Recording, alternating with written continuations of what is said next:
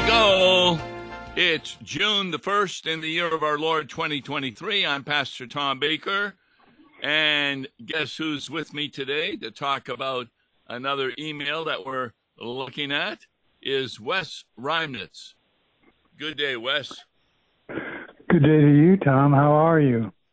I'm doing fine.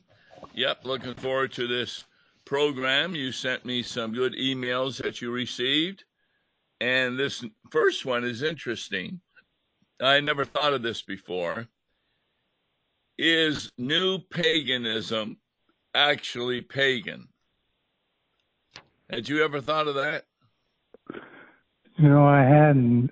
You know, I've seen a series of bumper stickers out there that that talk about it, but uh, this new one kind of was kind of interesting as I ran through the article. Yes, yes. What they say is that seventy-four thousand people declared they were pagan in the UK in 2022. That was an increase of 17,500 since 2011. Meanwhile, in the US, a 2014 survey by the Pew Research Center estimated at least 0.3% of people identified as pagan, which translates to about 1 million people. And though it's not clear how anyone can know this, that number is expected to rise to two th- to increase triple by 2050. Well, I think it's significant in that uh, while those numbers are a small minority of the population, it, it's significant when you set them against the decline of Christianity in the West. According to one British historian, today's version of paganism is a religion in which deities don't make rules for humans and monitor their behavior. Yes. So that today's paganism doesn't deny that there is a God, but it just says that the God leaves it up to humans to design their full potential. What does that mean? you are a God. Yes. Is what I see it as. You you make the rules and you decide what's uh, what the law is going to be. What commandment does that break? Uh, well, it'd be the first commandment: "Thou shalt have no other gods before me." Exactly. And every time you break any law of God, that's a sin. And it always is breaking the first commandment. Uh, because you are becoming God. How did Adam and Eve do that? well, at the garden, they were told they could eat of any fruit in the garden except that one, and which we call the tree of knowledge or the tree of good and evil, and that that was the only one that their their God remained God, and they went ahead and and ate of the fruit. Who tempted them to do that? Well, the serpent did. Of course, it Who was was the devil? Who was the devil? Of course. Yes. So, paganism is a religion in which deities don't make rules for humans. They don't even monitor their behavior, but their humans are encouraged to develop their full potential. And that comes with a heavy emphasis on being earth conscious with rituals and festivals focused on connecting with nature. And in this way, paganism is filling a need for a spiritualized natural world in a time of ecological crisis. Why do you think human beings have a need for a spiritualized natural world? Well, I, I would assume that we are born with uh, with a curiosity for something beyond ourselves. Excellent. Um, Yep.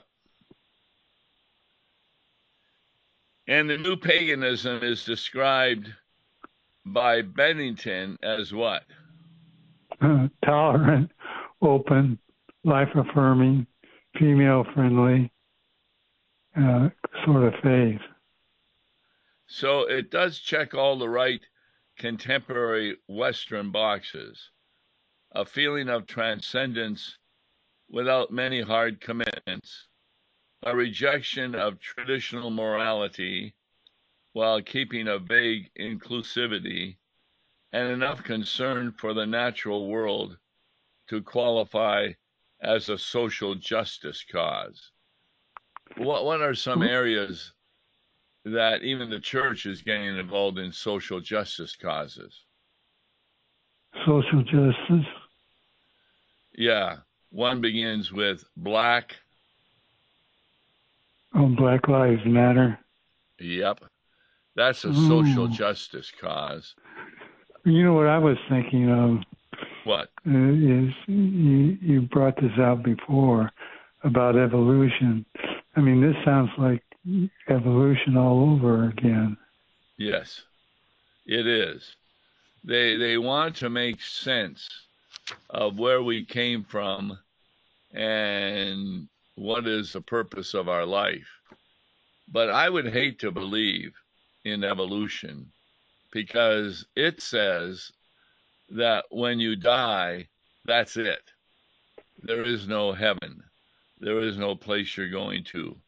You just go out of existence. Right. Well, this one group out of uh, the University of Massachusetts summarized that, that pagans view the world as a place of joy and life, not of sin and suffering. We believe that the divine is here with with us in the natural world, not in some faraway place in the sky. So they really are keyed in on this world and uh, evolution. Now, how itself. different is that from Christianity, though? Well, the world was created as perfect and, and in harmony with God's will, and then man fell into sin. Here, But do Christians believe the divine is not here or in the natural world, but is in some no. faraway place in the sky? well, the faraway place in the sky would be heaven, but God is is, is present here with us. Uh, you read, for instance, John one fourteen, the word world became the Word became flesh and dwelt among us, and we have seen His glory.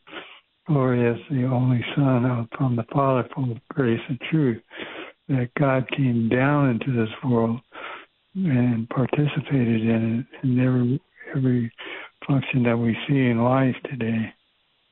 What celebrations do we do in worship that show that God is present in our world?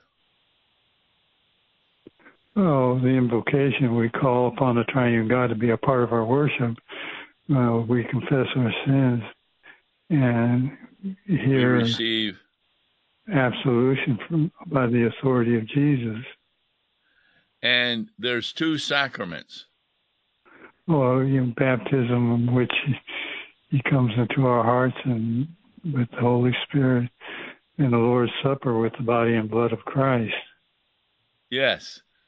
So, what the article is saying is that pagans think that Christians believe that God is up in heaven and not here on earth. Well, we don't agree with that at all. We have so many promises that show God is with us. One of the famous ones is from Romans 8:28. What does that say? Nothing can separate us from the love of Christ. Yeah, for all things work together for our good. Now, that can't be possible if God is up in heaven and not here on earth. Well, we also hear it in the Gospel of Matthew at the end, Lo, I am with you always, even to the end of the age. Yes. So, The new paganism, though, is still a world away from ancient paganism, though often it's a catch all term for a wide variety of Christian beliefs. Paganism today differs from a shortage of written records. However, what we know would not be best described as a universe born out of joy and life, not out of sin and suffering. I mean, who here on earth doesn't experience suffering, and a lot of times because of our sin? That's just that that would be everybody. I mean, exactly. actual sins that we commit, or just original sin. We are born into sin, and our we got our defects of illnesses and various uh, things that that we encounter. It's interesting that in the old paganism, the origin of the cosmos and the gods, the birth of each divine generation is preceded by violence. Uranus, the sky, produces children with Gaia, but he hates them and his blood falls into the earth and see and creates still more gods. Cronus is in turn dethroned and imprisoned by Zeus. So, so that's the old paganism. That's one version. There's another version that does a little better. Many scholars believe that the Druids enacted human sacrifices on a broad scale to appease the forces of nature, which they saw as terror, temperamental or hostile. And hostile. In fact, um, that's what most scholars believe the Druids. They had human sacrifices. But if you're living in a world of joy and life, why would you need a human sacrifice? That is true. What does uh, St. Augustine say about the approach to the depravity of pagan gods? Well, the pagan gods were born from, from particular uh, patricide and rebellion. They were born from uh, a primal acts of sexual violence. Their parentage was, was uh, cared for in advance to be depraved, lust to control. I mean, the, the sins of the natural man uh, only darken it. I mean, we, what do we say? Our flesh, the world, and Satan are the things that we have to watch out. Now, how does modern paganism reject ancient paganism? they find solidarity in the idea of human equality and dignity, see the natural world as a place of order rather than chaos, and call for sexual restraint, protection of children, disadvantaged groups, the end of slavery, mindless conquest, and human sacrifice. To this extent, they're really embracing the innovations of Christianity. Uh, that is what I found really interesting here, is that the modern pagans are really moving closer to what Christianity has taught. After all, it was Christianity and not paganism that explains that men, women, and children, slave or free, share the image of God. It was St. Patrick, not the Druids, who believed and taught Ireland that the earth is the Lord's and the fullness thereof, and therefore is not subject to hostile spirits who are appeased by bloodletting. It was Christianity that turned Nordic peoples away from a belief system that committed them to conquest, plunder, and death in battle. Now, we still have those problems yet today, even in the population. Is that not correct? Oh, yes.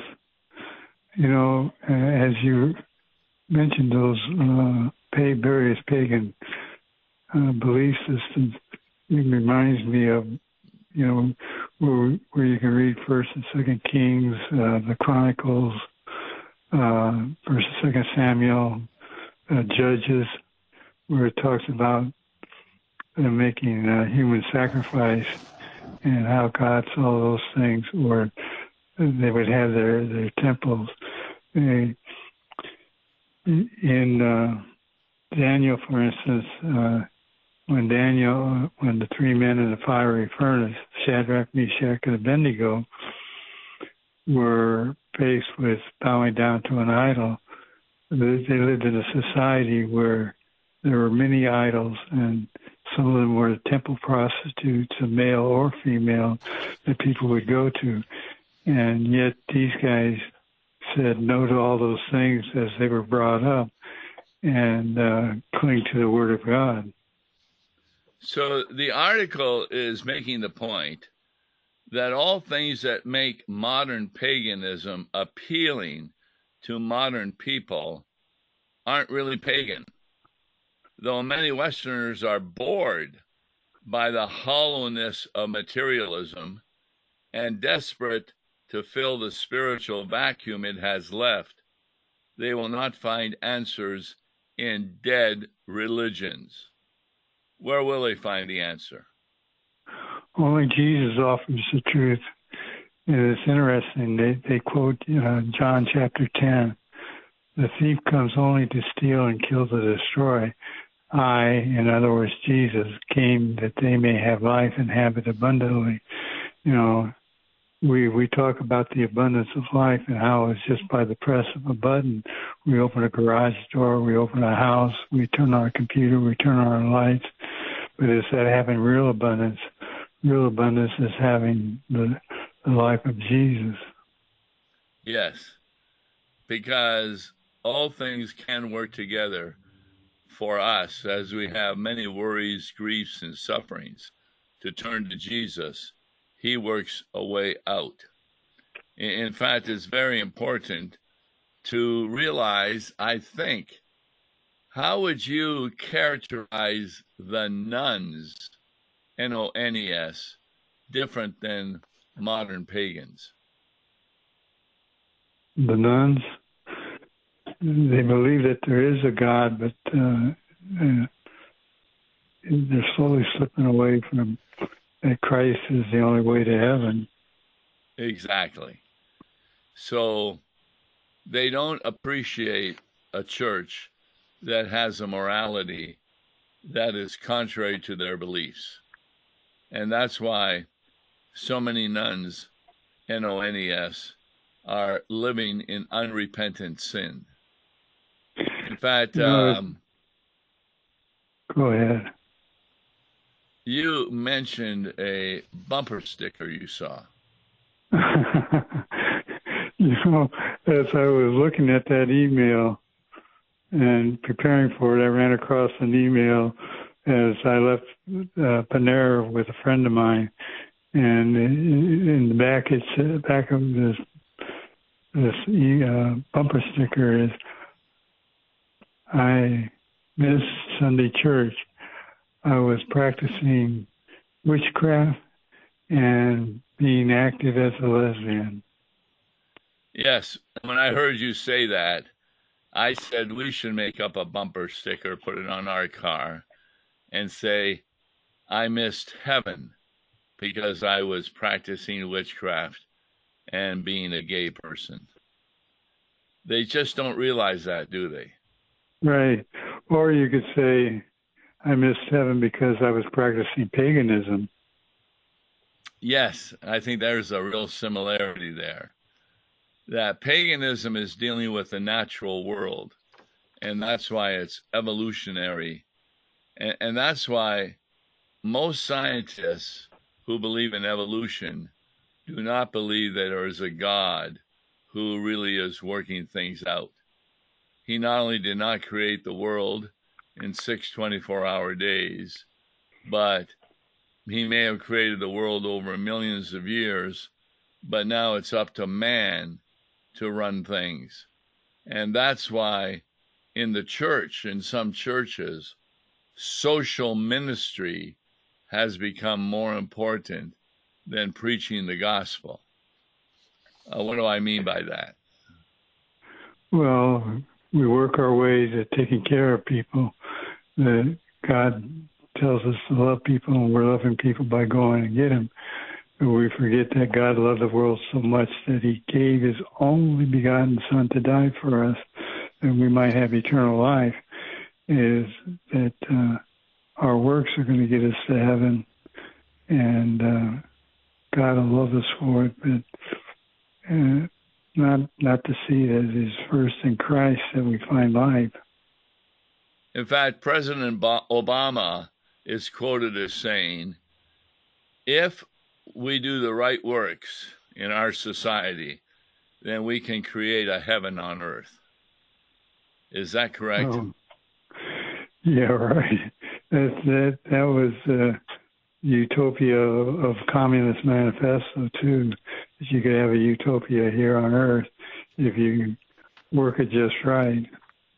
Exactly, and that resulted in putting people in different categories, whether you're white or you're black or Spanish or whatever. You're in different categories, and it doesn't even matter if you're racist they'll accuse you of being racist just because of the color of your skin. Right. And, you know, Jesus tells us that we are the, the, the light of the world. And of course, that is reflecting the light of Christ. It reminds me that at, at night when I travel the countryside, out in the outside, I see all these lights, and you know that there's farms there or businesses and there's life but do they have the abundant life? And that abundant life is is of course having christ himself. And in fact when we were looking at again the book of proverbs by solomon on tuesday there was a bible verse there that indicated very clearly that the abundant life is not something that will give you joy in this earth, but the faithful life to Jesus is what will bring you that joy. Mm-hmm. And that's quite a different point of view.